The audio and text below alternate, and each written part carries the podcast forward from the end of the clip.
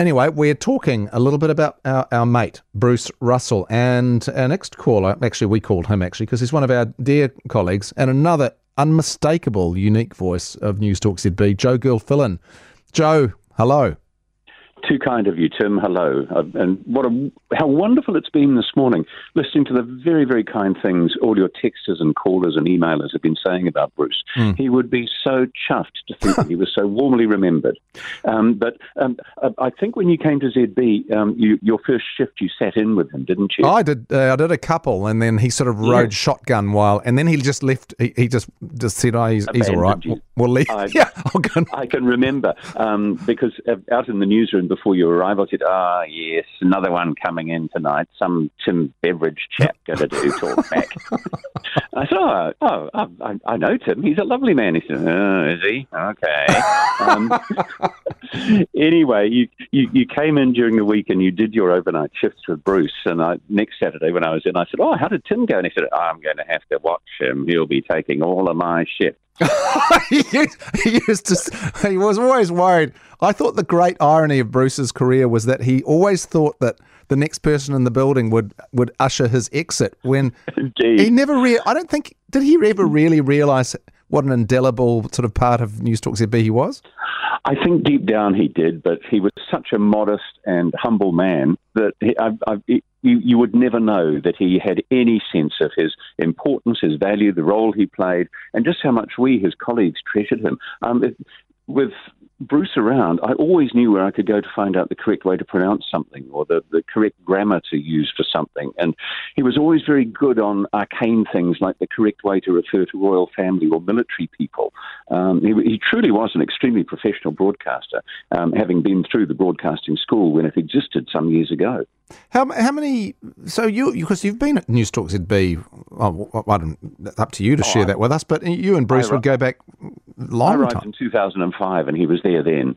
Oh, okay. Yeah. Um, and when I turned up, I can remember on the first day, um, we'd been chatting about something. He said, Well, just watch, you don't take any of my shifts. he was very possessive about his shifts. And of course, over the years, a number of other people have come in and I've been popped in the studio with Bruce overnight for talk back. And I duly check back later and say, Hi, how'd they go? Ah, he'll be no threat. But he didn't say about that about you, Tim. Um, and I, I, was listening to Miles about an hour ago, and Miles actually said so much of what we're, we're all feeling this morning.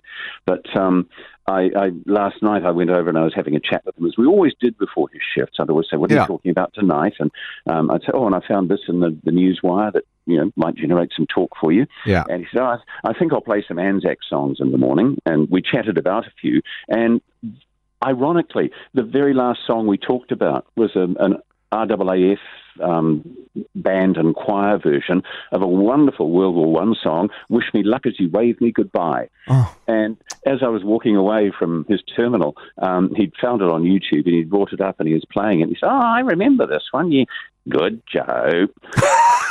you know, one of his little one of his little catchphrases among many. Um, but a wonderful man who'll be sorely missed.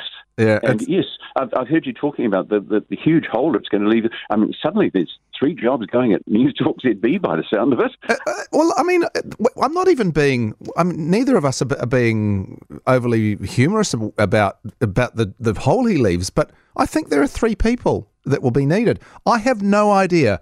We used to sort of miss. I'm sure all of us have gone have wondered how on earth does he do it.